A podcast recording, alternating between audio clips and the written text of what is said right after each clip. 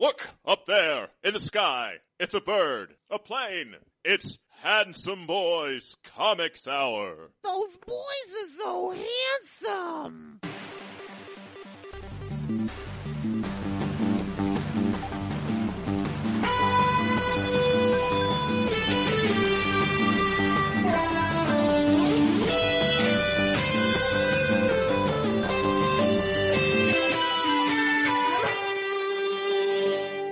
One Betty, One Veronica. one weekly discussion of comics and nerd culture. I'm your host, Robbie Dorman, literature geek and writer. I'm your other host, Eric Goodnight, professional artist and illustration nerd. And we are the Handsome Boys Comics Hour, your home for news, reviews, slightly antagonistic banter, and much, much more. It's episode 202. Eric, I only have one question for you. What's that? Are you ready? This is this is the, the Korn talk. It just never stops. Never stops. So is that? I mean, we didn't introduce ourselves as one freak and one leash. no, I'm not. Jonathan Davis, Fieldy. I don't. I can't name any other members of Korn. So those. Are oh, the, I can't. His name was uh, was Wes something, wasn't it? that's That Limp bass Bizkit. player that wore the contacts. That's Limp Bizkit. oh, really? Wes Borland is his Limp Bizkit, Oh, and then he made it. He and then he has his own band, Darkest No, Days. Monkey. Monkey's Monkey, the guy's name. for Monkey Korg. is in Korn. You're right. Yeah. With it, M, it's M U N K E Y. Yes. Yes. This is bad. Like- These are. This is bad. People. The no, we shouldn't. This is Korn. Mhm. Is this is all bad. I I don't know if I mean while while you were saying all that stuff, I started vaping. Like Oh, I didn't I, I I did not vape before you said it and I and now I vape. That's all it took. I got gauges. I got a bunch of tattoos that are meaningless. Are they tribal? Basically though? my life is terrible now. Are your tribal tattoos? Yeah. Okay, good. Those those are the best ones because all those tribes you belong to. Mm-hmm. Mhm. hmm Hey, Handsomeites, I are I apologize for all the Korn talk. I had it's bad. Korn's bad. Don't listen to them. Don't don't don't be a hater, bro. Don't be a hater. All right. Uh, I'll expect a, a book report on the entire discography of Korn. You can turn it in in one week. Don't don't be don't be a hater or an English teacher. I mean, I was pretty close to becoming an English teacher at one point. Yeah. No, I understand. You Uh, have an English degree. Yeah, it's not much else. Uh, there's, uh, we're going to be discussing Squadron Supreme by Mark Gruenwald, uh, Bob Hall, Paul Ryan. Not that Paul Ryan. Different, different Paul Ryan. Later on, the congressman is not also a comic book artist from the 80s. I mean, you don't know. I'm pretty sure I do know that. He's uh he's he's writing that that uh, sweet uh, Ditko, Ayn Randian dystopian. He's not. He's not that, no, he's not he's, that kind of. he's of, just not. no. Um, but we, we'll get there. We'll talk about Squadron Supreme, talking about, speaking of dystopia and Ayn Randian. We'll get to that later. First up, we have comic books that came out this very week to talk about. It's time for Weekly Floppies. Weekly Floppies is the part show. Eric and I read a selection of this week's, this week's books, tell you to buy or do not buy them. Uh, we have a mush meter goes from 1 to 5 if we are feeling particularly mushy about our feelings. Our first book of the week is Void Trip, number one, story by Ryan O'Sullivan, art and cover by Plaid Klaus, lettered by Aditya Bidikar. Plaid. Hey, I'm just reading it. That's yeah. It says Plaid. I- it does say that. I'm I'm actually quite stunned that I missed that. I don't know. I, I would imagine with the last name Klaus, he is um he does not just that's I don't know. He does not come from standard white boy family like I do. All right, Mr. Eric Zebulon, good night. Mm-hmm. What do you think about this comic book here? Uh With the adventures of uh, Cara I- Televigne and the yeah, I Grizzled think, I think I think the most concise thing you can say about this comic is uh because uh yeah. No, this this is is like what the hell is it trying to say? It's it's a little hard. It's a hard sell, I think, because basically all I get from this is like it's like a fugitive story mashed up with um, Fear and Loathing in Las Vegas. I yes, I was going to say Fear and Loathing in Las Vegas, maybe some Jay and Silent Bob as well. Hmm, I get that it's got a woman Yeah. that looks like Jason Mewes. Mm-hmm. And Cara Della, I can I don't know how to say that model's that actress model's last name, but that she looks a lot. This character looks a lot like her. I don't know who you mean. Uh, she was in the Suicide Squad movie, and she's in that last. Uh, she was in that last uh, Luc Besson movie as well. You don't mean Margot Robbie. I do not mean Margot Robbie. I mean this person right so, here. so that's a name that I think you can remember. You look at that picture of her on the Wikipedia, and you tell me they don't. This is not the same. This is not a bad comic, but like, why the hell would you want to read it? It does have Zen the Intergalactic Ninja in it. It He has- kills the like kills a nice trucker guy. It it has an octopus man who goes on a drug trip, hmm which is my favorite part of this book. Honestly, I, I can see her face now. She does look a lot like this person. Um, Delavine. Okay, that's how you're saying it. Um, I, I, it. This is fugitive stoner drug drug trip kind of tri- kind of story. I frankly don't like them mostly Mhm. ever. I don't, there's very few of them that I enjoy.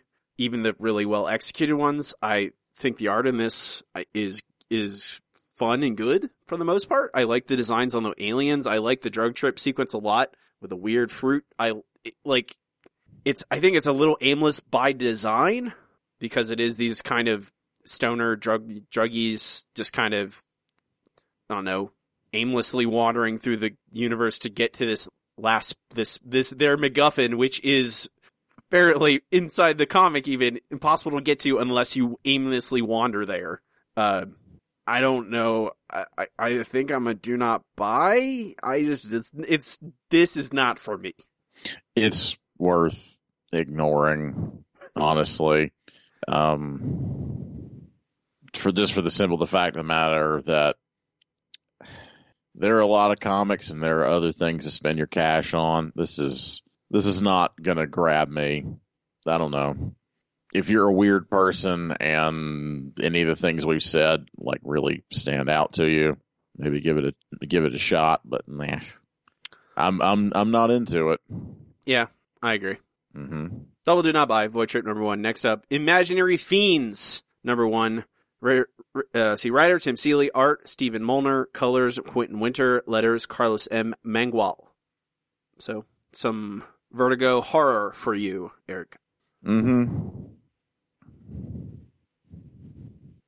This is a really super weird book, It is strange. and I don't not enjoy it. I do like the the work of Tim Seeley. I did find this super interesting. Um, I didn't find it bad, just kind of not as strong as maybe it could be. Yeah, that's where I came Like, to as well.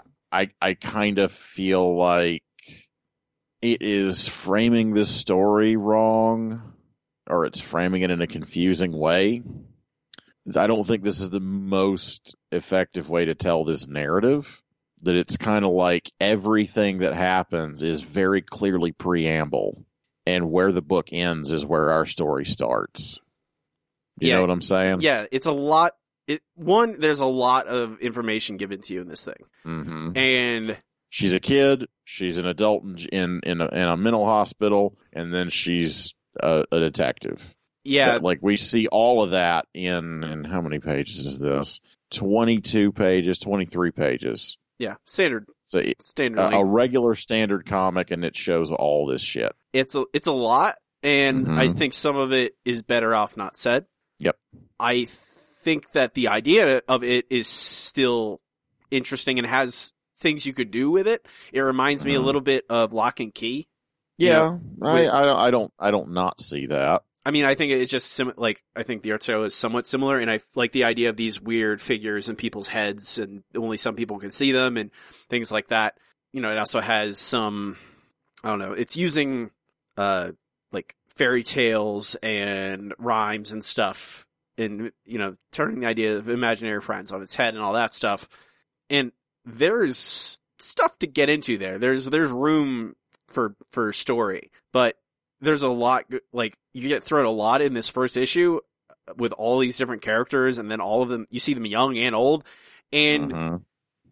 I, I it, it feels like it doesn't trust the reader it feels like i have to tell them everything and then get them started here Mhm. when you know dole it out a, a little bit slower a little bit more organically maybe or i don't i don't necessarily need to know all of these things right away i think this book probably reads better in trade Mm. when you don't i don't know it's i i i like it but i don't Yeah. I don't know about.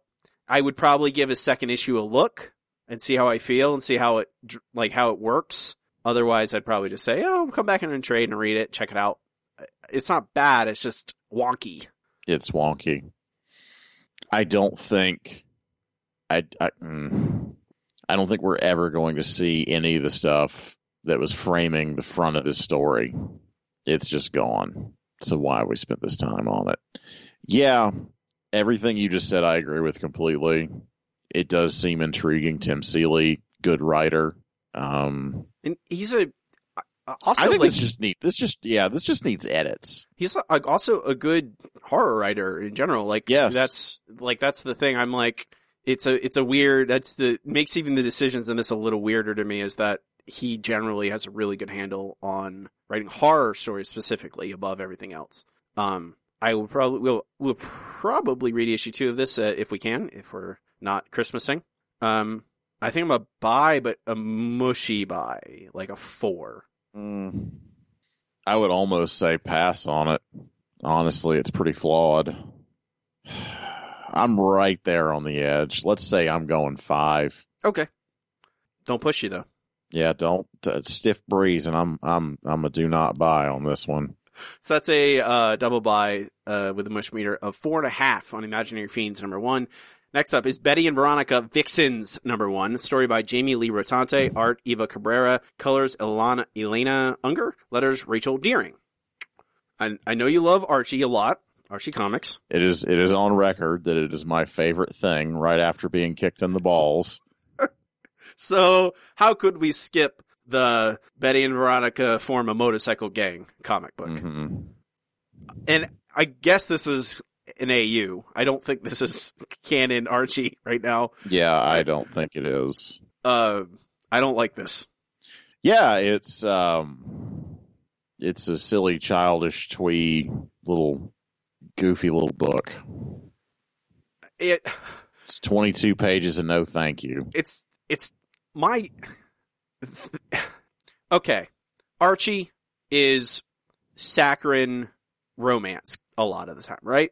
Um, It's I don't even it- think it is. I don't think it's. I, I don't think they're ever really romance okay. comics. Well, there's it's it's not it's never. I don't know. I mean, I guess the the the reboot of Archie tries to be a Mhm. little bit more serious, but I guess prototypical, stereotypical Archie of yesteryear is always, oh no, there's a problem, uh, miscommunicate. It's like you know they're you know people trying to go out on dates and then Mm-hmm. you know Jughead's But I mean, it's it's primarily it's primarily comedy. Yeah. You know, gags that's you know based loosely around teen romance. but very light. Yeah. Very of not much import. It is a, a, a, tonally it is very light. And at times this book seems to try and like want to tell a little heavier kind of like gang violence and like beating people with brass knuckles kind of story. Mhm. And I don't know. That is a very delicate balance to, to try and strike between like, hey, Betty and Veronica, when they go to high school are nice and sweet, but when they're in this motorcycle gang, they beat, beat people up with brass knuckles. And there's this time jump at the beginning. It's like, yeah, three weeks prior, and you see, I don't like, I don't need to see how it all started. Jump me to the action. I know Archie, I know Archie, I know Betty and Veronica, I know, I I know the characters. You don't have to go like Archie accidentally knocking over motorcycles and now there's a gang war. Like, just get to the gang war.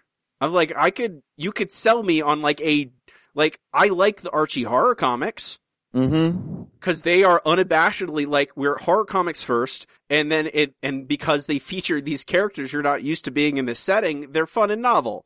This is like an Archie comic where they try and throw in gangs and make it seem serious, but nothing of, there's no, like, there's nothing so terrible in this thing that makes me go, oh man, it's getting serious now. It's just a bunch of people like, eh, Yeah. let's having a biker gang. I'm like, eh, that's not, eh.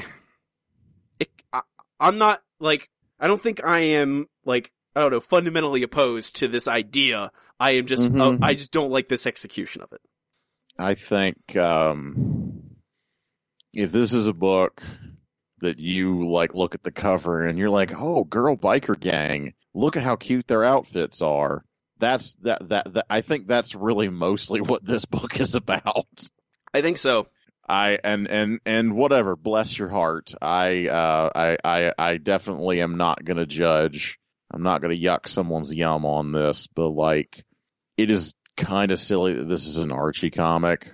This is this is just like I don't know. This is another dumb girl gang book, you know, or at least it's trying to be. We've seen a lot of these actually recently, and I don't. We have, and I I don't know really. The first one that I remember was that Curb Stomp book hmm that was awful.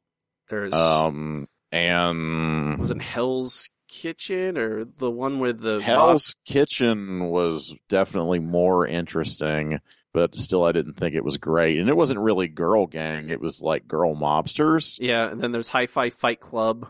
Yeah, yeah. and I, I, it, it I, Hi-Fi Fight Club, I think, is more interesting than any of these. I think it's more interesting. It's also, I think, I don't know. I I would read that. I'll read that in trade. I'm not gonna follow that issue. Issue. It's just not enough meat for me. Uh, do I do not? I'm a do not buy. I don't. I. It. This is it, like if you like the idea of. I, I don't know. I feels like there's not. There's no substance here. It's all style. Mm. I just feel like it's a thing I don't understand that it's like a weird blend of things. You know, like like a lot of these books that we just described, like they seem to want to have this tough facade or something, but they're 100% fluff.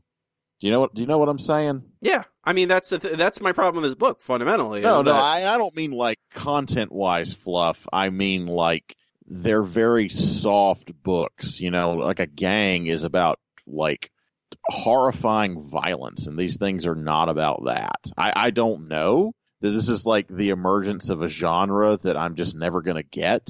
It's a weird thing to me.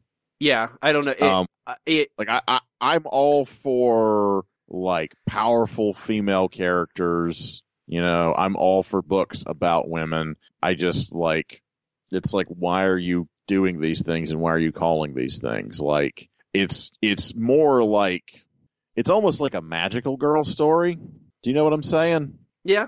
I They understand. like kind of they they- they just kind of like magically become these powerful things except it's like these stereotypically masculine things like gangs that go around like smashing people's brains out with baseball bats and like like it's it's it's a weird thing.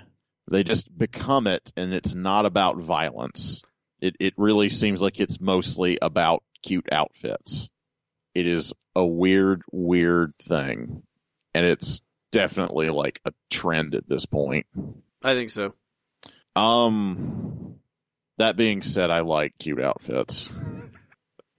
I enjoy the art in this book. It's not as good as um, Hi Fi Fight Club, but it's cute. It's fun. Why does it make me think of Kim and Kim? Who's I the artist on Kim and Kim? I don't remember off the top of my head. Same person. Oh, there you go.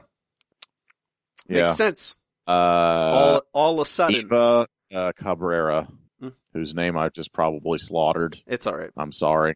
Um, yeah. I think I'm a do not buy. Eh, I, I, you're allowed. To, you're allowed to have your opinion. yeah. I think anyone who likes all those books probably would like this, but I don't. It just, I think I nothing in it grabbed me at all. I would not count Kim and Kim in that No, category. I wouldn't either. I think Kim and Kim has substance. Kim and. Kim is like exactly what I want to see. yeah, I think actually that is like. I, I wouldn't put it in this category, but I feel like it has Hmm. it strikes the tone correctly. Yes, like good female characters doing female shit, kicking ass at the same time. It- it's a cool book. hmm Like these are just. I It don't- doesn't. It, I, So I, I that's don't know. It another. doesn't- It's another Archie book that Eric does not want. Yep. Yep. Add to the pile. Another one, another one for the fucking pile, for the pyre, for the compost heap.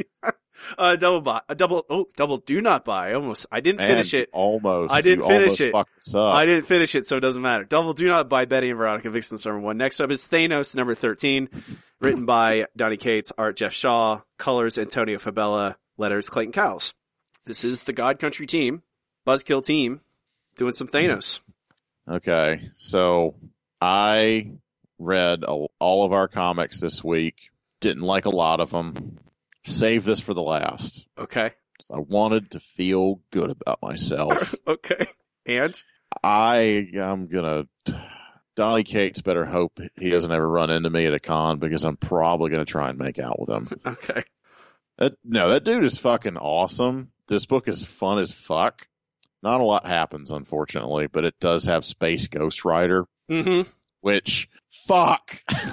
It's really, Where's that been all my life? Uh, no, I, I feel like it is the first issue of their run, and it is, I wouldn't say nothing happens. I think it really does a good job of establishing the tone, for one, of exactly, hey, this is what we're going to be doing. And it's f- fun, insane space stuff with Thanos, which, Yep. and they take, I think it is a, Thanos is a difficult character, especially as a main protagonist of a book, because he's like a god Mm-hmm. there's not really much you can throw at him that he can't handle. And so you have to, you know, this reminds me of that, uh, the, the Jason Aaron's Thor, the very beginning of Thor, his Thor run, where he's kind of breaking this, the, breaking the character down into his very essential elements and kind of building a story out of that.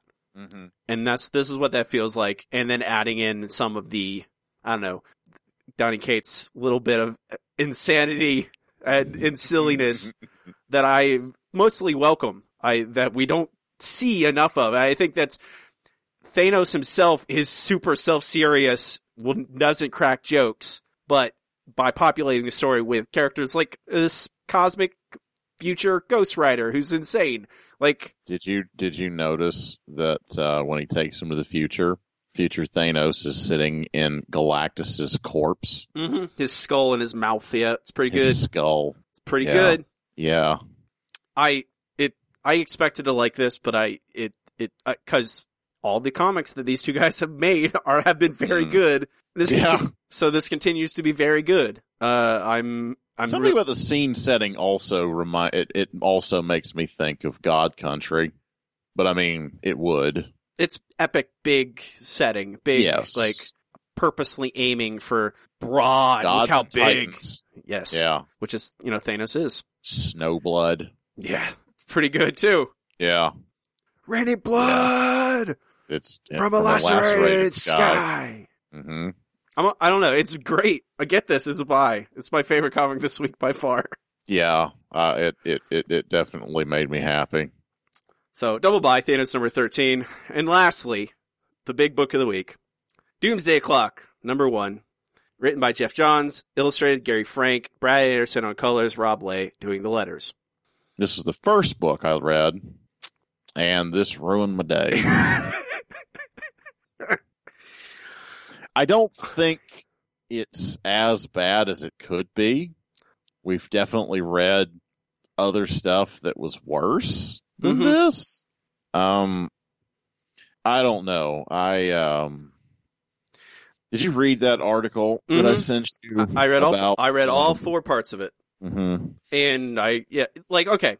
So before we even get to the contents of the comic book, we should, there's a, an article, a four part article on Comics Bulletin, uh, about the rights issues of Alan Moore and Dave Gibbons and how they, DC has repeatedly screwed them over, uh, over and over and over again over Watchmen. I, I, I'm pretty familiar with that story already. I, so it's not like it's news to me, honestly. I mean, it's nice to see it all concisely put in one place and kind of someone like arguing against all the people that are like, who cares? Blah, blah, blah. Alan Moore's a jerk. Blah.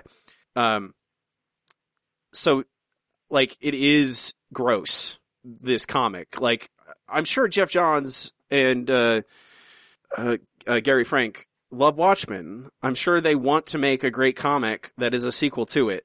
I think a lot of most comic creators nowadays love Watchmen and respect what it did and what it what it does and how good it is.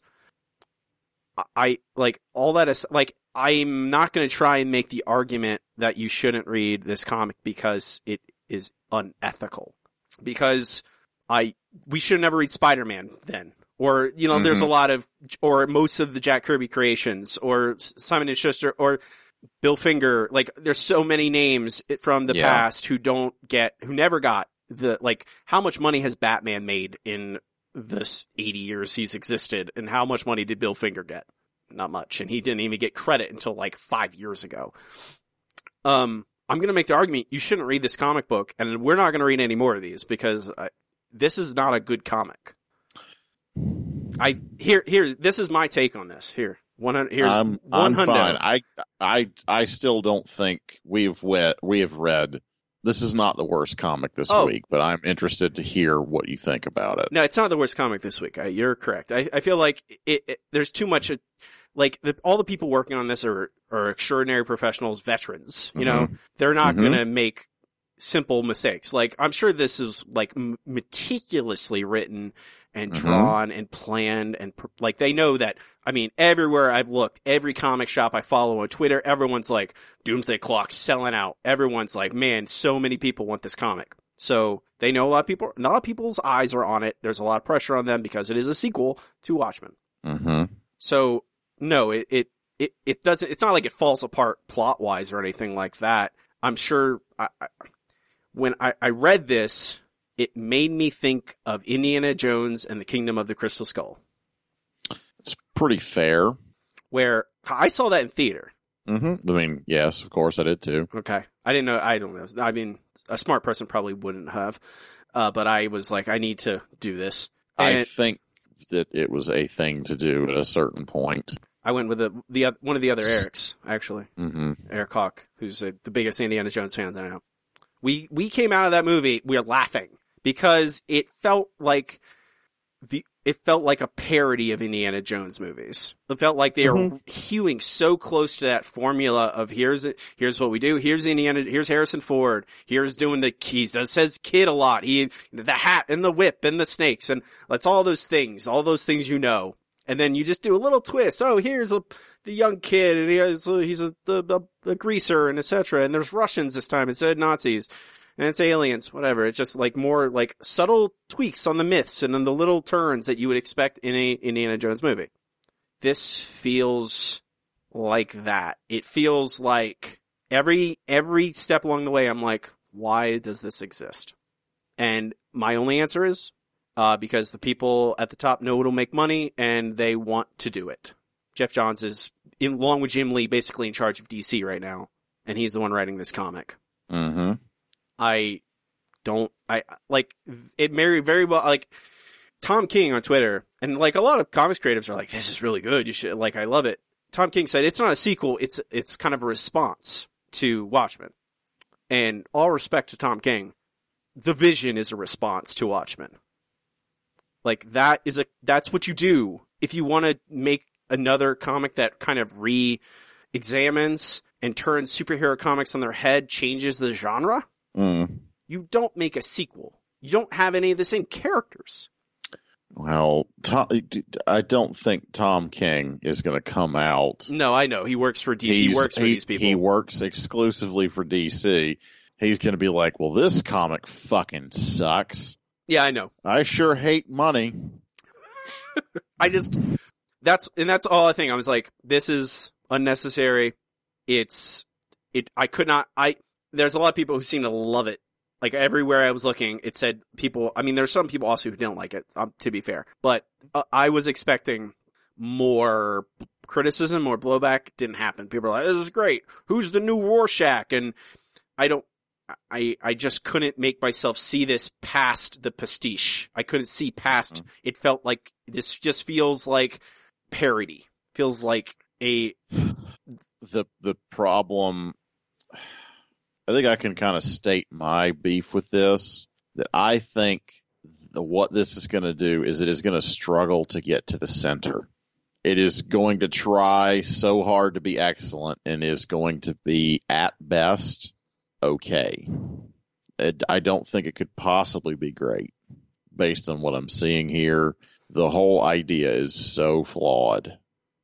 it it when you read Watchmen, it feels like a complete statement, Mm-hmm. beginning to end.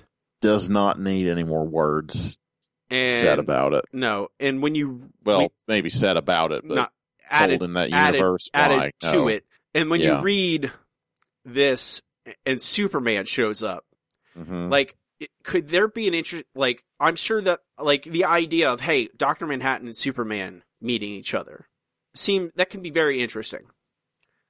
But i also realize that wh- why? What is that serving? Mm. that just tell hey you want superman and dr manhattan to meet? Go write the best superman story ever that examines his godhood that makes him face the same things that manhattan had to face. Like i'm so powerful. What does all this mean? Go write that superman story Geoff Johns like why are you involving these watchmen characters you have this entire universe to play in and oh dc owns watchmen so i guess we're just going to throw them in with there in the into the the gristle so that in three years we can have a Rorschach comic in DC continuity, which will happen. If if Ah, if it's about the grossest thing I can think of. any well, if they live, I would assume any of these characters from the Watchmen universe that live live through this are gonna have solo comics in a Mm. few years, or as soon as this is over. Frankly, honestly, or after enough time to let it settle, and then oh, we'll have a oh, one of your favorite creators is writing it, so it's okay. But that's what I I, I guarantee it's gonna happen because this thing is gonna sell a gajillion copies, and why settle for only like 10 broody anti-heroes when you can have another one that's very recognizable? I don't, like, yes, this is unethical to, like, you're rubbing it, and, like, Alan Moore didn't do anything to, like, I, I he's not a perfect person, but I re- respect him as a writer, and DC has done nothing but kind of screw him over for the last th- 25 years. But I don't think this comic is adding anything of value to the original Watchmen, and I don't think it, it like if you want to say something and turn superhero comics on its head again, you write something new. That's like, and Alan Moore has said that he's like, I was writing things because I wanted new things. I wanted Watchmen to spur people to new creations, to turn things around, not just copy Watchmen. And this is exactly what this is doing. I'm gonna do not buy. Well, I'm personally a double buy. I'm going to buy two copies. There are people who probably bought five copies. Oh, I am sure. No, this book can go to fucking hell. Uh, it's a double do not buy on Doomsday Clock number one. Uh, that'll be it for this week. Um, there will be we'll not be reading any more Doomsday Clock for this. Maybe down the road we'll get a we'll read the collection for book club. Maybe. I'm into that, honestly. Sometimes you just gotta, sometimes you just gotta read a James O'Barr comic. Exactly. I mean, yeah. You gotta, you gotta watch a, a, a train explode. We can move on to our next segment. is time for checking in. Checking in is the part show. Eric and I talk about what we've been up to during the week. Uh, make recommendations or talk about cool stuff or news or whatever we want to talk about, honestly. So, Eric, what's up? I'm painting a mural. How's that going?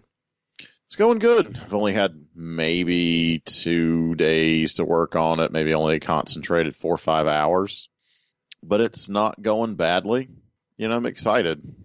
It's the first, uh, first time I've done something like this and I'm, I don't know, I'm excited to do more work like this, but it's a, um, it's a learning experience and it's hard and it's interesting.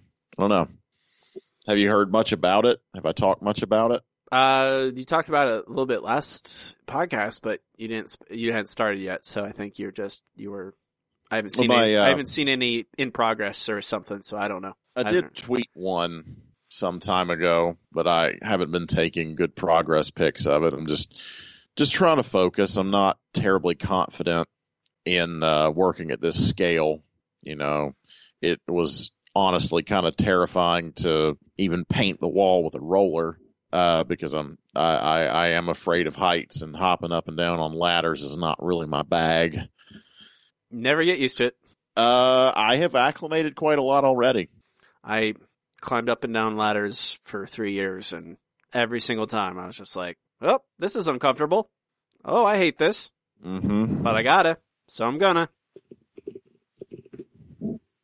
No, I I uh I'm getting more and more comfortable with it. I'm also working with a lot of spray paint, which um it's different, you know, but I've got friends that are very good with it and it's an interesting medium, I think. And um I don't know, it's got me pretty excited. What are you What are you putting on there? A lady and a squid. Whoa, a lady, you say? Hmm, You don't ever make. You never draw them. never, He Eric draws a lot of ladies. I suppose. Yeah. I mean, they Yeah. are portrayal of women is probably like ninety percent of art in the world. So, You are correct. how long do you How long do you think it's going to take you? I think I can finish in December. Yeah, that's not bad. Yeah, I feel pretty okay about it. Um, it's just, I don't know. It's going to be a busy December. You know, I have um, Art Basel next week. Going down there, you going? to Is it Miami again? It is in my, well, yeah, it is always, uh, Always Art in Basel, Miami? Miami Beach. Yeah. Oh, okay. So you're going to do that again? Uh, yeah. You know, having missed it uh, last year, did it in 2015. Right. Um, but yeah, have my Airbnb, take some time off. Uh, I was talking to one of my artist friends, one of the ones who is a graffiti painter who has turned me on to painting with cans. Um, he, um, he's talking about meeting me down there and maybe we'll, maybe we'll do some, go to Wynwood and, and try and throw down some painting there. I'm, I'm pretty into that idea but we're gonna see. Neat. Yeah, it's exciting. It's a lot of fun stuff that um, could be going on. So I don't know. So what's going on in my world? I can't really recommend, um, you know, graffiti art or uh. Art Basel. They're things you can. That they're real things. They are. I mean, you can recommend people pursue creative endeavors. I mean, I definitely do recommend people do that. I'm going to do that as well. Cool. Yeah. Uh, I'm still working on NaNoWriMo. I crossed to I 50,000. guess it is still technically November, It isn't is. it? It is until November. Thanksgiving Have is not the your- last day of November. No, you have. Have you met your word goal for Yes. the month? yes, I've met. I'm at 54,000 words and change right now. Congratulations. I probably need another 25,000 to finish the book. Well, just keep grinding. Yep. It can be. na- It can be nano Decembero. I want to get it done before uh, we have our Christmas vacation. I think that would be good. Um, but that's I can. I wrote fifty four thousand words in twenty five days. I can do twenty five and another fifteen or so. Um, still need to. So I'm still finishing that. But yes, uh, pursue creative endeavors is good. Uh, NaNoWriMo has I'm. I'm. I'm. I'm really. Um, I'm really proud of you, dude. That's really cool that you finished again this year. it's uh it's good. It's good. No, it. it's it's it I- feels I had a- good. Yeah, I had a blast when I did it, but God, I did it in fucking 2008. It's, it's a while ago. Yeah, damn, dude. That was a long fucking time. That was a lifetime ago. I think this one is better than the thing I did last year. Uh, mainly because the plot is better plotted. You know, Good. Yeah. I think you I'm, more. You had more clue about what you were doing this time. yeah, and I've, you know, I think that I, that's what I treat these as is basically learning experiences. Like, hey, figure out well, how you, like, because you have to do so much work in such an amount of, it's not, it's not that writing 1700 words in a day is hard, cause it's not that many words. It's doing it every day for a month is the harder part. And because you have to do all that work in a short amount of time, it I think it is a good crucible, a good learning experience, a good like way to learn about yourself, how how you work, and I think that's always good to to kind of hew down to the bone on your process, and because I think that's how you get better. Um, still working on that, almost done. I have the end. The end is in sight. Shit's going down. I do have a couple of small video games that I played for Extra Life and I felt I should talk about because I think they're fun and interesting. Um, one's a little bit older, one's still in early access. Uh, the older game is called Duskers. Uh, Duskers is, it's a roguelike in the broadest sense. It's not a roguelike in the way that super like uh, the Binding of Isaac is one, or Enter the Gungeon, where you have like randomly you have the setup is the universe is dead as far as you can tell. You're in a it's like the bare aesthetic is basically Alien. You know, The wh- movie Alien. the movie Alien. Yeah, where you're it, Mhm. you're like in a big old junker ship out in the middle of space alone, and the universe has kind of died, and you don't know why, and you're kind of trying to survive. Honestly, you're going from these derelict vessels. Jumping in between them, trying to salvage enough fuel and material to get to the next one, and keep traveling until you find the answers. Uh, and what you use to explore these ships are little uh, drones, like little robots, and you basically command them. It's there's it's a sort of a programming game, a very light programming game. You know, you don't have to have programming experience in real languages to be able to play it, but it has very much like go move a drone A1 here, and you go to a room and you know there's dangers on the ship. You can you have to power up different rooms. There's it's like a like puzzle solving esque kind of each ship is its own little puzzle because you want to get as much out of the ships as you can avoid all the losing any drones. Your drones kind of eventually degrade. You have to repair them. You find new drones that you can upgrade and repair them, them. And so you can have a bigger army. They all have different like abilities. Some can hack computers. Some can, uh, you know, remotely damage things. Some thing, some of them can like become invisible so they can just sneak through rooms where there's enemy drones or creatures. Like you are never directly engaging with the things on these ships. You're just sending your drones out there to do it for you. And you see a very bare kind of blueprint overlay of the ships as you go. And it feels very much like you're an operator on an old ship, like you would be an alien with this like kind of analog computer technology with like CRTs and like scan lines and all that stuff. But it really nails that aesthetic and really nails kind of the loneliness of it. And it's kind of a, it's peaceful. It's kind of relaxing game because you're just kind of like piloting your drones around. You're like, okay, there's something like you can scan the ships. You can say, okay, that, that room has a thing that's bad, some kind of enemy. I will seal off this one room, put a trap in here, open this door remotely, lure the bad thing into this room, close the door behind it, detonate the trap. Monster's dead. I can clear out the rest of the ship without worrying about it. I have more material. I'll jump to the next ship. It's kind of a very kind of just like solitary kind of chill game. You know, if you want like an hour of just kind of peace, exploring these weird old ships and kind of slowly piecing together the mystery of like, why are all these ships dead? If you run out of fuel, you will, you'll die, you'll start over. Uh, and that's like all the ships are procedurally generated and your path basically is procedurally generated, hence the roguelike kind of stuff. But it's good. I'd recommend it. Uh, it looks neat. uh, the other game is in early access on Steam is Oxygen Not Included. It is a game from Klei, K-L-E-I. They also have published Do- uh, Don't Starve, which is a survival game that I'm I'm a fan of, even though it's brutally Definitely brutally talked difficult. about it a long time ago. It's brutally difficult. Don't Starve is. This game is also difficult, but in a different way. It is also a, a space simulation, but you start off in char- It's like kind of like The Sims, vaguely. Like you're in charge of these. You get a like a crew of three different people, and you're on this asteroid, and you have to build up a base and let these get these people to survive. But it is actually very heavy in the science of things. Like it's not like one to one real science, but you have to like you need to produce enough oxygen for these people to live. They produce carbon dioxide. You need to get rid of that carbon dioxide. They need water and they need water to scrub the like you when you're building these machines, they kind of hew very close to real world principle where like you need water to scrub the oxygen clean and sc- or scrub the carbon dioxide out.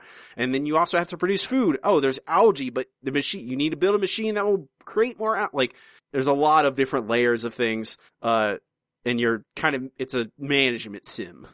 I think what, if you hear those two words together, you immediately know if you want the, to play this game or not. Some people hear those words, they're like, "Hmm, all right, space management sim. All right, let me let me give it a go." And then everyone's like, "Oh, management sim. Mm-mm. No, thank you." Um, it's a lot of fun. It's it the the art is very cute, and I think it belies the fact that it is very hard to keep your people alive for longer than a few weeks. You have to really like I don't know. Either you could just dig into the wiki and figure out, all right, I need to do this, this, and this, and this in this order, or you can just do trial and error. I've been just basically doing trial and error until I can, until they give you a give you a machine to build that I don't know what it does. At one point, they're like, "Here's a water pump." I'm like, "All right, I theoretically know what water pumps are, right? I think I do." So I put the water pump down in the water to pump water, and it doesn't work. I'm like, hmm. And I put pipes off the water pump to the places where I think the water should go and come from and go out. and then it still doesn't work. I'm like, mm mm. I'm, maybe I don't know what a water pump is. So then I go to the wiki and look up, hey, this is what a water pump, this is how you make it work in the game. Okay, I got it. So I'm not going to bash my head against the wall forever. They just had a big update. I think it's on sale for the big, uh, uh, Black Friday, Thanksgiving, fall sale. Uh, Twenty dollars. yeah, that's it's it. That's I feel like it, I got a lot of time out of it. I played a lot of it during uh Extra Life, my the marathon, and it's fun. That's all I got. Still haven't gotten a Switch. I really want to though. I want to play Mario. You ready to talk about the Squadron Supreme, Eric? Uh, that's what we came to do. Ah, you, there you go. That's it. Is our duty. it's not a question of what. It's a question of we have to. Hmm It is our duty. We need solemn, solemn vow Mm-hmm. to be supreme, Mm-hmm. Uh, squad like. yes. God. Uh, we can move on to our final segment. It's time for Nerdbo Book Club. Nerdbo Book Club is part of the show. where Eric and I assign a longer collected work, uh, discuss it in depth like you would a book, cl- but instead it's a comic book. This week we are discussing Squadron Supreme, uh, miniseries from 1985, written by Mark Gruenwald, pencils by Bob Hall and Paul Ryan. I think there is a Sal Buscema issue in here too. It's 12 issues. On the back cover of my hard copy, Eric, hmm before Watchmen, before Marvels, before Kingdom Come, Yeah. there was Squadron Supreme. It's some kind of book. It's I. f- Okay, so Squadron Supreme originally was a cheap knockoff of the Justice League used as villains in the Avengers back long time ago. Like all these characters are clear analogs hmm to Justice League. Not even a little bit subtle. No. Hey, there's It's like, Superman. okay, that's Wonder Woman. That's Black Canary. That's Green Arrow. That's Zatanna. That's Aquaman. Superman, Batman, all of them. Flash. Hmm Not even a little bit. Not, not masked at all. Not subtle. hmm It is very clear. Like, hey, that's Batman. That Nighthawk. It's like when you. just It's like when you. Right. It's like when you go to the grocery store and you pick up a can of Doctor Thunder. yeah. And They're not even. They're not even Mister Pibbing it. no, Doctor Thunder. hmm And Or Doctor Smooth. or I there's I there is a picture online of all the various Dr Pepper analogs, and there's mm-hmm. like thirty of them. Doctor Publix. I don't like Dr Pepper, so you can't. None of them are going to earn my. I don't enjoy any of them. I'll drink all of them. I that's. I'll make a cocktail of all of them. Ugh. I wonder what that. It can't taste good. I don't know. Probably. It would taste like Dr Pepper. It I'm would taste. Yeah, it probably would just taste like. I mean, Pepper. I'm I'm about eighty to ninety percent sure it's going to taste like Dr Pepper. so this book is basically I don't know the, the the elevator pitch is what if this what if superheroes like the Justice League instead of just waiting for a supervillain to attack and, and beating them up and solving it why why do that instead let's solve all of Earth's problems through force of will let's fix everything hmm through our own power. We ha- we are the most powerful things on earth. Why are we waiting? What are we waiting for? Be dictators of the earth. They, they give themselves a time limit, which I had completely forgotten about until the end. But yeah, It I think its reach exceeds its grasp. I think that I would give it more credit than that. Okay. Um, cause I think this is one of the more interesting things we've read this year, just simply because it is very much told in that old, very tropey style of like comic. Mhm. Um, and it doesn't have the benefit of all the stuff that came after it. It's true. You know, it doesn't have the benefit of all the other people that were deconstructing comics and superhero narrative. It's very, it's told very much in those bright, garish, like 80s superhero stereotypes. Mm-hmm.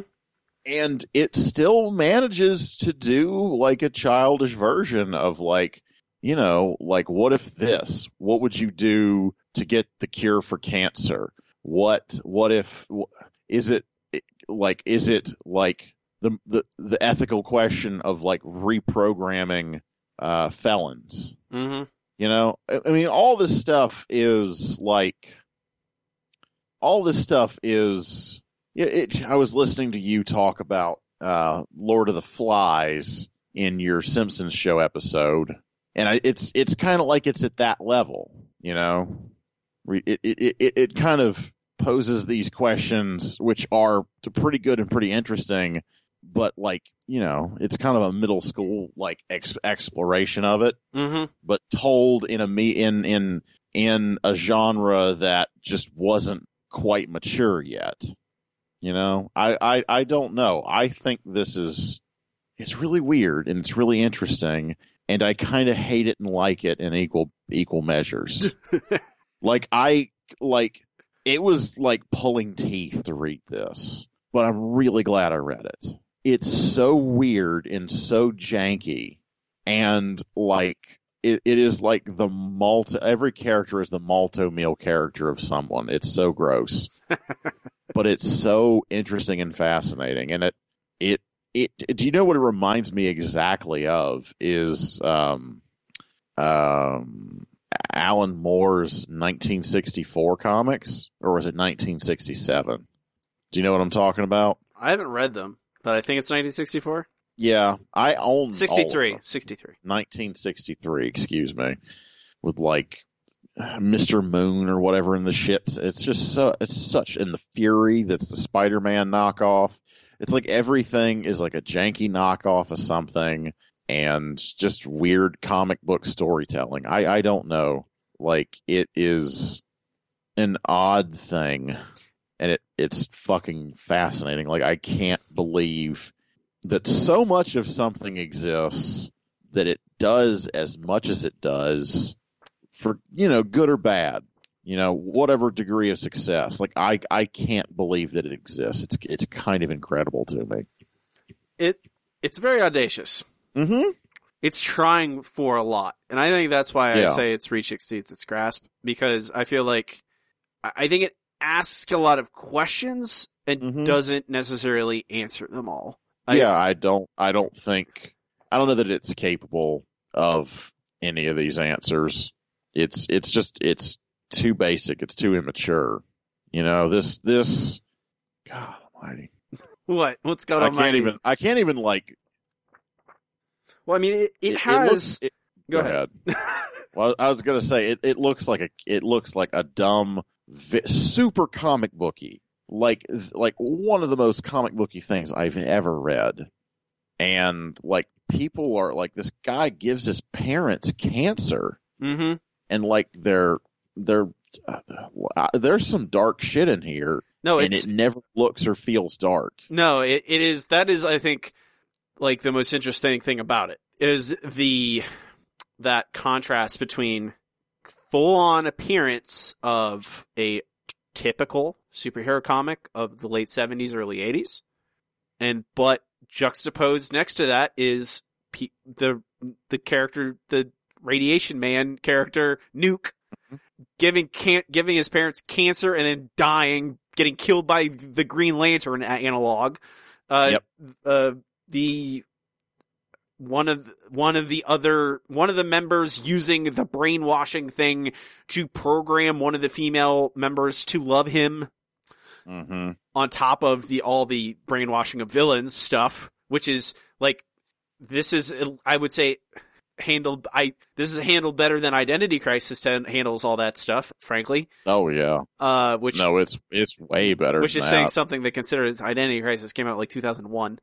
Um, the ideas of like of the the the fake Superman killing the Wonder Woman's aged husband by sucking mm-hmm. the oxygen out of his the lungs. air out of his lungs. Oh my god! and then she falls in love with him, and then the real Superman comes back, Hyperion, comes back, kills him, makes his eyes explode, they make each other's eyes melt. and then she's like, no, I still love the idea of you, so we're together. Mhm. And it's like, uh, it's just a lot of just layers of this craziness Yeah, and It's darkness. insane. it's absolutely insane. No, like it's stunning how wild it is, and all the characters that die. Yeah, there's a lot of death in this thing. There's a lot of death in this book. Oh my god, it's so crazy. Well, that's, and I think that's part of the appeal of it is, you know, Gruenwald, he loved the Justice League. hmm He worked for Marvel. This is pretty much his entire career, but he loved the Justice League. And this is his pitch for like, let, I, we have these analogs. They're doing nothing. They just sit in a parallel universe. Let me tell a story with them. And because we're not using them and because they don't really matter, I can kill off as many of them as I want. They can do Mhm. kind of atrocious things because it, there's less meaning uh, applied when they do it. You know, it's not, It it it has a very Suicide Squad sort of feel to it that way. yes. I, I you think- know that these guys don't matter, so who gives a shit? This guy's gonna, you know, this guy's gonna fucking get brainwashed. This dude's gonna get shot in the head or like whatever in the hell. Yeah, and I don't. I I feel like I don't know. I I, I what do you hate? You said you said you think there's things you love and there's things you hate.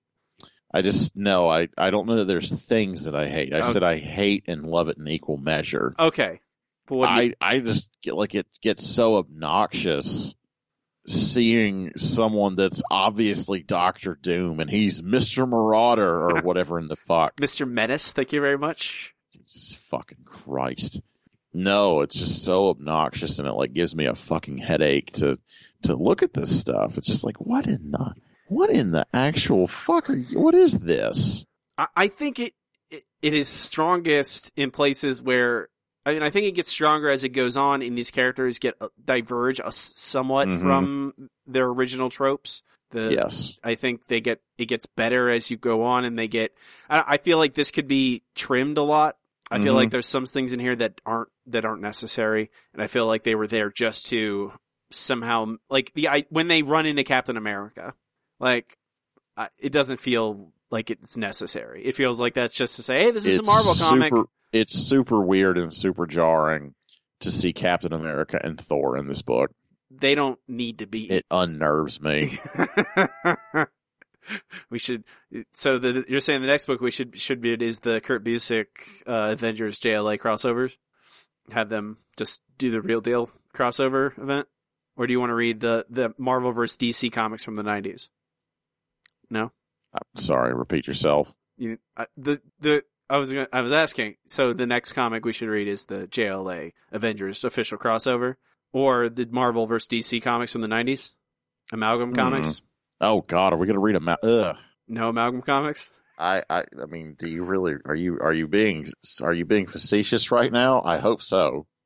Come on, don't you want to read the, the adventures of Dark Claw? That's exactly the one I thought of. I couldn't remember his name. The, the, the Batman Wolverine, the most '90s thing that ever happened. Superman Captain America one uh, what was his uh, I forget what his name was. It was Superman basically just holding Captain America's shield. Yeah, Um, his his name was Imperialism. I I don't I- think that's the like it does really I, I'm gonna ask you about a very specific thing. And I like it's the thing that stood out to me. It's the thing I'm gonna remember I think of all like I think of all the characters, Tom Thumb is my favorite. Mm, I like him a lot. and the most I don't know if I don't know if it's a good decision, but it certainly is jarring is the panel that is just like Tom Thumb died a week later. Where they poochie him, yeah. Yeah, I'm it is literally that, but a decade Mhm. before Poochie existed. Uh Mhm. what it's really jarring and it's really it stands out in this comic because that is Mhm. not a it's I, It's the last panel in the comic, and it's it doesn't even look like it's hand lettered. Like everything else is. It's a really strange decision. It, I, think it's very effective. It is. It like kind of made my stomach churn to see it. You know, It's like a slap in the just face. this, th- huh? Yeah, no, it's really it it it was very different than anything else, and it really called attention to it, and it really like you feel it. It was wild. It was absolutely wild. And Apex. Man, I like Apex. No, I, I, I like Apex. I think Apex is also another really, I, again, the characters that are further away from the direct analogs, I think, are some of the most interesting. Mhm. Apex is just kind of like a weird amalgamation of like Gorilla Grodd and whatever. Um, but she like gets brain, her brain breaks because of the programming, and she l- loves Tom Thumb, and uh, it's like that's the stuff that I think works in this really well. It's Mhm. that it, it's when it gets. I feel like the parts that don't work are kind of just there's a lot of plot in this that I don't think is necessary. And I think whenever it hews closest, just like these characters, like Tom Thumb facing the fact that he can't cure cancer, and for some, like he blames himself for that, and then he himself has cancer, and you know, Ape X falls in love with him because of programming, but then because of that same programming, she can't do anything about these people that have come to take over for the squadron, who are bad, uh, are bad. They're bad. really obviously bad. Yeah, that's like the so obviously corny. I don't know. it, it's it's I, I don't I like do you think do you think that all of these all of those things that are obvious to us are intended to be obvious or is it I feel like I'm not sure if it is I feel just like nowadays because that this style is so dated and so of that era it works better in concert with like hey the reader doesn't we're going to act like it's Hyperion and Wonder Woman Power Power Princess. Power Princess. How Hyperion and Power Princess and their crew Princess Powerful. yes, exactly. How they're no, they're actually just doing the better. It's this is for the good of the humanity, and it's uh, like it's clearly no, they're they're opening up cans of worms that they certainly shouldn't, and are that's the thing. Like I'm not sure of is like is it is it obvious to us because hey, clearly we have a better handle on ethics in 2017 than we did in 1985? Or is it obvious to us because, like, cause it's supposed to be obvious, but we're supposed to be obscure, like, it's obscure to the reader because it's in this comic book style. Your question's still confusing. I, I know. I'm trying to phrase it better. It's hard. Okay. So the, the comic is, is incredibly couched in the style of the time, right? oh with yeah. with the art and di- writing. The art and the dialogue are very are very of that time period, and you know the the the, the, the characters announce their intentions. They don't talk necessarily like real people. It's garish. It's comic booky. Yes, I mean, it is. I feel like because I think frankly this comic book works better now than it did then because some of I think the ambiguous theming, the ambiguous tone, which I don't think is necessarily intentional, works better in Mhm. concert with that style. in concert with that style. So now, Like I think the ideas of like, oh, the Squadron Supreme is bad. It takes them a, a long time. Like this, like I said, it takes. I mean, it takes the entire thing for someone to go more than two members of the superhero team to go, hey, maybe we shouldn't brainwash people. And they say it immediately. well, wa- two of them do. Um, yeah, that, that's well- that's definitely the author discussing it. That I mean the the the whole book is mostly about it being bad about it. So it it, it doesn't it doesn't take till the end. But The whole the whole I mean, I- story is shaped around it. Yeah, they show a lot of positives from it, but they always dissent from the from the beginning. no, I mean, okay, so Maybe I'm I think I'm missing maybe the thrust of what you're saying. I mean, when we talked about Identity Crisis, we talked immediately, like, my main point of contention with that book. There's a lot of problems with it. My main problem is Superman even entertaining the idea of any of this being okay. And Superman going, hearing, like, there, I remember distinctly in that book, Superman has super hearing. hmm And if he can hear whatever he wants to hear. And I believe in that book, it expli- explicitly says, yeah, Superman heard it, but he didn't hear it. You know, selective hearing. He didn't, he turned it Mhm. off because he didn't want to know. And that immediately was impossible to me. Superman doesn't do that. Superman is pure good. Alright? If he's, there's a problem, and especially with his own superhero guys, like brainwashing people, erasing memories, things like this, he'd immediately have a problem with it. And ostensive, like, I understand that these are different characters, theoretically. that theoretically, Hyperion is not Superman, and Princess Power is not Wonder Woman, and all that. But I, I took it at face value that that's who they are. You know, they wouldn't use those analogs unless we're supposed to take into fact, like, yeah, they're actually, this is just Superman, and, and take into mind, like, he has all these powers, he was adopted at a young age by human parents, uh, hmm that raised him and gave him the values of His America. mother's name was Blartha. Yeah, exactly. I took it at face value that they're roughly the same and we should view them in that same light. hmm So it it's it's sort of like the problem I had with with Civil War 2 where we're engaging with a solved problem. Like I to me any person that is like a member of the Justice League or the Mhm. Avengers, they immediately know no this stuff is bad. We shouldn't Yeah. it, it like it doesn't matter how like oh how much good it could do. I Mhm. feel like they're smart enough to realize immediately no we shouldn't brainwash people. That's a bad awful thing to do to people regardless of who they are. Well, that's that's kind of that's kind of why I was bringing up you talking about um, uh, Lord of the Flies. hmm It's a middle school view of Yeah, it Right. is a it is like a almost kind of like a young person's like a naive view. Not that the writer's naive, but it's kind of a naive exploration of these kind of ideas. And given where the the genre of superhero comics was at this time, um, I don't know. I see this as pretty cutting edge. You know, this this makes me think of the Claremont uh, like the best of the Claremont stuff that we read in the New Mutants. Um, just as being so weird and whacked out, but still feeling so clearly of that era, you know, to where when you get to Watchmen and Alan Moore, that is like that big step off of stuff like this into the next era.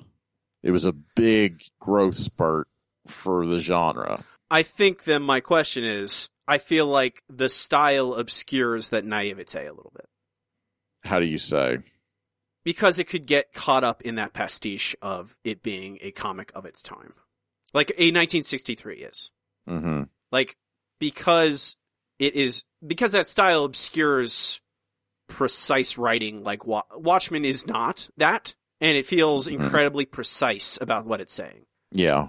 And I feel like this style is not incredibly precise. It feels like, you know, you have a billion panels with a billion characters, all of them talking Mhm. all the time, never talking like real people, always just kind of delivering information hmm for the most part. I feel like it works better because it has that style with it that is kind of naturally obtuse to how we understand modern comics. So I the the message because it it is middle school message. Like yeah don't brainwash people is what we eventually get to at the end. Yeah. eventually they figure that hey that's bad. It only takes like 10 people 10 superheroes dying uh and one of the and poor apex to lose her mind her gorilla mind. Poor apex. Rest in power. She doesn't die does she The computer? no ape the, uh, the gorilla Oh, Apex. I was like, I thought you said Apex. I was like, is that the computer's no name? apex yes. she dies Sort of is like Apex. it is very there's a the only thing difference is a s- small exhalation of a Mhm. small pause A white space. uh a vacuum hmm ape x i don't think she dies right she's still alive at the end Just, just, yeah, just whatever. I don't know.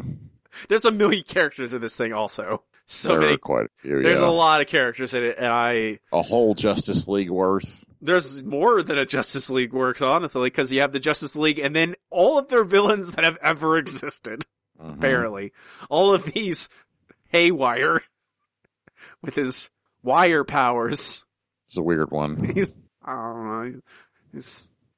Did you ever read Ultraverse comics? No, Okay, not even sure what that is. Comic books in the '90s. I mean, with a name like Ultraverse, it's got to be great. You've probably seen them. Prime. Yeah, I know Prime. Yeah. That's Ultraverse. Prime is Ultraverse. Prime is Shazam, but goopy. hmm That's what.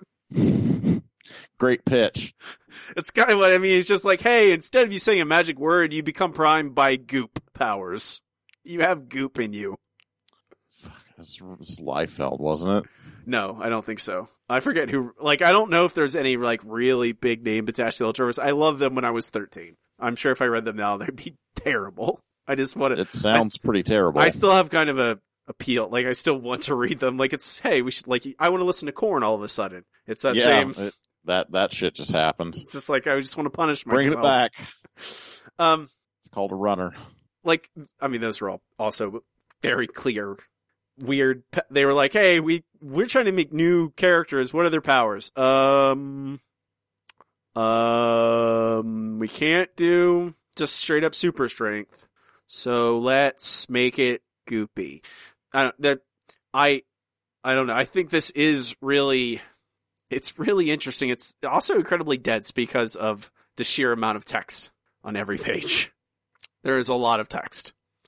We haven't talked. What do you think about the art? Is it more any any more than just a kind of stereotypical early mid '80s art, comic art? Yeah, I mean, even the ones that are great, I, I don't really, there's nothing that really stands out about it. It's actually quite hard to look at. Color's glorious. It's exactly as obnoxious as it needs to be. I mean, yeah, I, I feel like it is perfectly functional for what it's doing. Like, I feel like that's Mhm. also like, I don't know, if it didn't, like, I feel like it is a weird, it is more than a sum of its parts. Mm-hmm. Like, I feel like that's the, the best thing I can say about this book is that it does a lot of really interesting things that, I don't know, reading this, this feels bigger than those other, the, uh, the other, like, Judas contract. mm-hmm. Like, Yeah, no, yes. it this feels like do it does a lot more than Judas Contract, and this, frankly, is not that well known a comic. You know, it only got collected when Gruenwald died.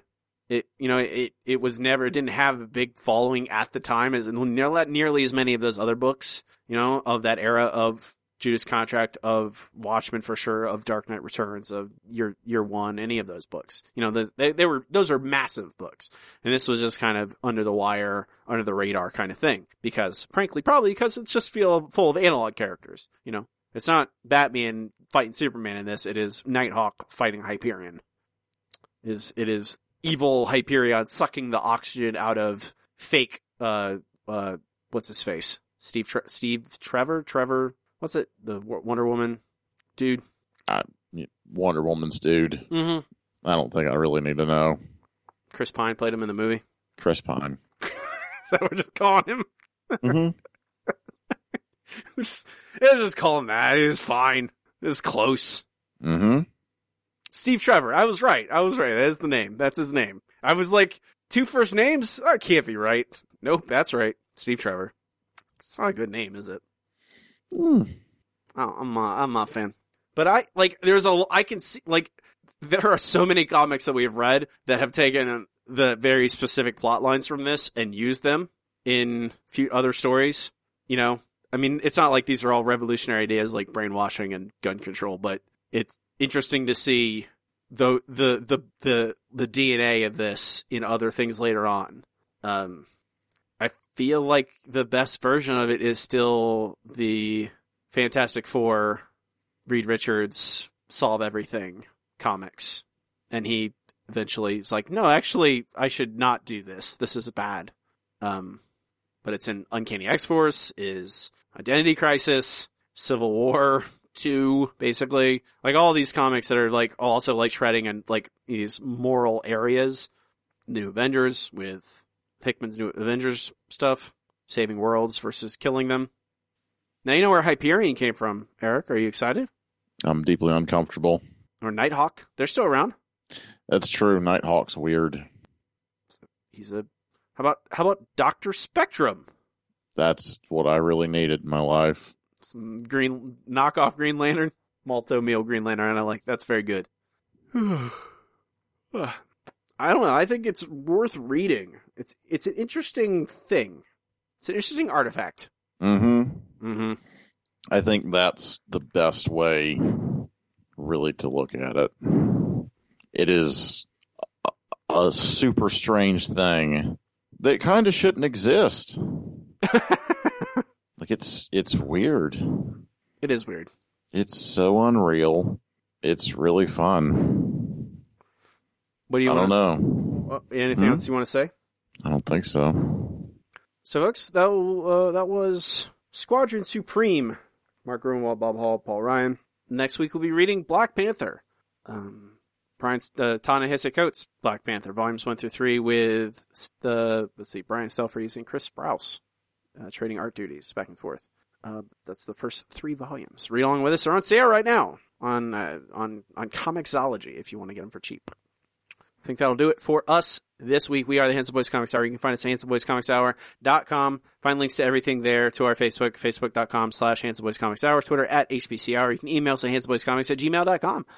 Uh, reach out to us any of those places, like us, follow us, subscribe to us on Apple Podcasts, Stitcher Radio, Google Play Music, any other podcast app or service you use. We should be there. Uh, like us and, and give us a five star review. You know, it doesn't have to be much. It could be simple and to the point. Uh, but it does help uh, more people find the show. And we do appreciate that. Word of mouth is also greatly appreciated. You can find me on Twitter at Robbie Dorman. Eric, where can they find you and your things online? Well, you can go and see my portfolio by going to freewillunlimited.com. And you can see most of the things I get up to by going to ericzgoodnight.com. That includes my Instagram, where you can see the progress my mural eventually, uh, and my Twitter. And I'm known on both as Easy Goodnight. With that, we will call it a day. Have a good one. Rock and roll.